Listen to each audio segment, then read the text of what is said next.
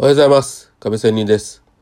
えーこの番組は、勤め人をしながら投資をしているというような私が配信しています。まあ、投資といっても株も最初はやりましたが、FX に移行しました。まあ、理由はレバレッジが高くできるからですということで、レバレッジを高くしたからには、ハイリスクということになるわけです。まあ、それで私は、えー債務整理までいたしました。マイナス3000万で。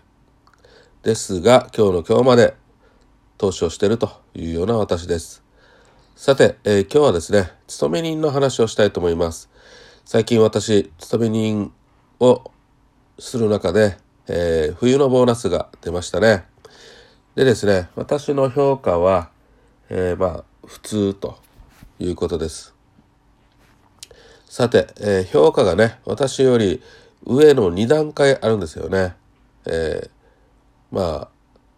スペシャル E っていうのと、スーパースペシャル E って、私は名前言えばいいのかな。えーつけているんですけども、じゃあこの、普通よりも一つ上の段階、まあ、ススペシャル。で、その2つ上、えースーパースペシャルというね、えー評価をつけてもらうには、一生懸命ものすごくね、勤め人の仕事をやらなければいけません。でですね、えーこのスーパースペシャル、そしてスペシャルを取るにも、と取るにはどうしたらいいかってもちろん頑張ればいいんですけど、それにもね、枠っていうのがあるんですよ。数パーセントっていうね。さて、じゃあもしそれを相当頑張って、スペシャルまたはスーパースペシャル取ったとして、じゃあ給料にどれぐらい反映されるかということを私、計算してみました。すると、スペシャルはボーナスでですよ。ボーナスで3万円。で、スーパースペシャルで7万円か8万円でした。これ、例えばこれね、えーそれがずっと続くかっていうと、去年の評価で、去年の評価がスペシャルまたはスーパースペシャルになったら、今年のボーナスで2回ボーナス大体あるじゃないですか。それで評価されるということになっています。ですので、1年間のボーナス2回のみというふうになるわけです。まあそこで、まあ多少ね、えー月の給料にはっていうと、もうそれはほんのね、数百円、数千円、まあ千円いかないですね。っていうような計算になりました。で、ボーナスはっていうと、えーさっき言ったかな、スペシャルは3万円。で、スーパースペシャルは7万円か8万円ということで、月でやったら全然1万円にも届かないということになります。やっぱりこれは勤め人の差がだよなぁと私は思ってしまいました。まあこれ、受けこ、受け取り方はいろいろ人それぞれあると思います。が、まあ私はというと、やっぱり少ないなということになるわけですよ。まあ会社目線からすれば、えー結構ね、えー経費削られて大変ということは会社目線からあると思いますが、私は会社目線ではないので、勤め人目線なので、月1万円もいかないもので、本当にこの人たちを観察してみると、スペシャル、スーパースペシャル、スペシャル見てみると、本当に土日、祝日も職場にいますし、えー残業ももう夜の9時までやっています。えーそれ以上もやっています。ということを考えて、じゃあね、えー月で、あの、これだけやってですよ、家庭を犠牲にして、まあ、1万円いかないボーナス、月で考えればですよ、うんを良しとするか、いまいちとするかは、まあ、本当に本人次第ということになるわけです。まあ、私はさっきも言ったように、なんか引き合わないなと思ってるわけです。だから、ある意味普通でいいよなと思うわけです。で、まあ、逆のね、普通よりも一つ下、えー二つ下っていう評価もあります。で、これも見た感じ、まあ、要はですね、あの、下がりはするけども、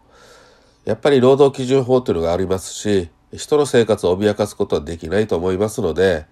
まあ、多少下がってもね、逆だと思ってもくださいよ。今の給料1万円下がるっていう感じですよ。1万円も下がらないっていうことですよ。じゃあ、どっちがいいのかということもありますし、ということなんですよ。まあ、だからこそこれは、サラリーマン、勤め人が守られていると。最低の、まあ、最低プラスですね。最低だったらね、明日も会社に来ようっていうね、えー、ことにもなりづらくなるだろうし、ということで少しプラスして、よし、明日も会社に行こうと頑張ろうという気持ちになるような経費を会社は給料として出すわけなので、まあ、ね、えー、死ぬぐらいの、もう最低貧乏ぐらいのえー、給料を出せないということになるわけですよ。まあ自分なりでねそんなに贅沢しなければ普通にサラリーマン続けていたら生きていけるっていうようなことですよ。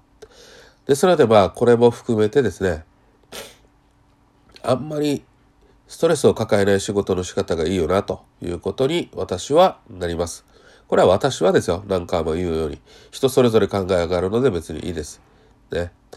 え月1万円もいかない未満で、まあ、嬉しいと感じるのか。プラス、その仕事が本当に好きで好きでやってるんだったら全然いいと思いますよ。ね。お金なんて別に気にしないと。それが好きだからやっている。で、プラスして付加価値的に、まあ、1万円未満の、えー、ボーナスなり、ね、がついてくるということであれば別にいいわけですよ。だからこれは人の考え次第というところはそういうことです。まあなので、えー、サラリーマンとして自分はどう生きるべきかということを考えた方がいいということになります。まあストレス抱えてね病気したり、えー、それでもやめられないとかね苦しいとかねやめたいけどやめないとかねそうやって悩んでることこそストレスになるしまあ会社にとってもねあんまりいいこともないだろうしということでやっぱり自分の方針っていうのはね、えー、決めた方がいいと思います。まあ楽に。まあ決めるってね、そんな難しいことも考えずにね、やっぱり楽しく生きたいじゃないですか。楽しく仕事もしたいじゃないですか。ですので、まあそういう考えで、まあ給料も計算をしてみると、自分がどう考えるのか、ね、っていうことも考えるでしょうし、この仕事が本当に好きなのかどうなのか、ね、っていうことも考えるでしょうし、じゃあ自分の普段のプライベートの時間家族との時間も含めてじゃあどう自分はあるべきなのかとかね、えー、自分の時間配分も考えることができると思います。ということで、えー、今回は自分の給料やボーナスから、えー、自分の在り方を考えてみたということになります。まあこれ、まあ今は、今そんなこと言ってるけど、また変わるかもしれません。人の心は移り変わるということなので、まあその時々、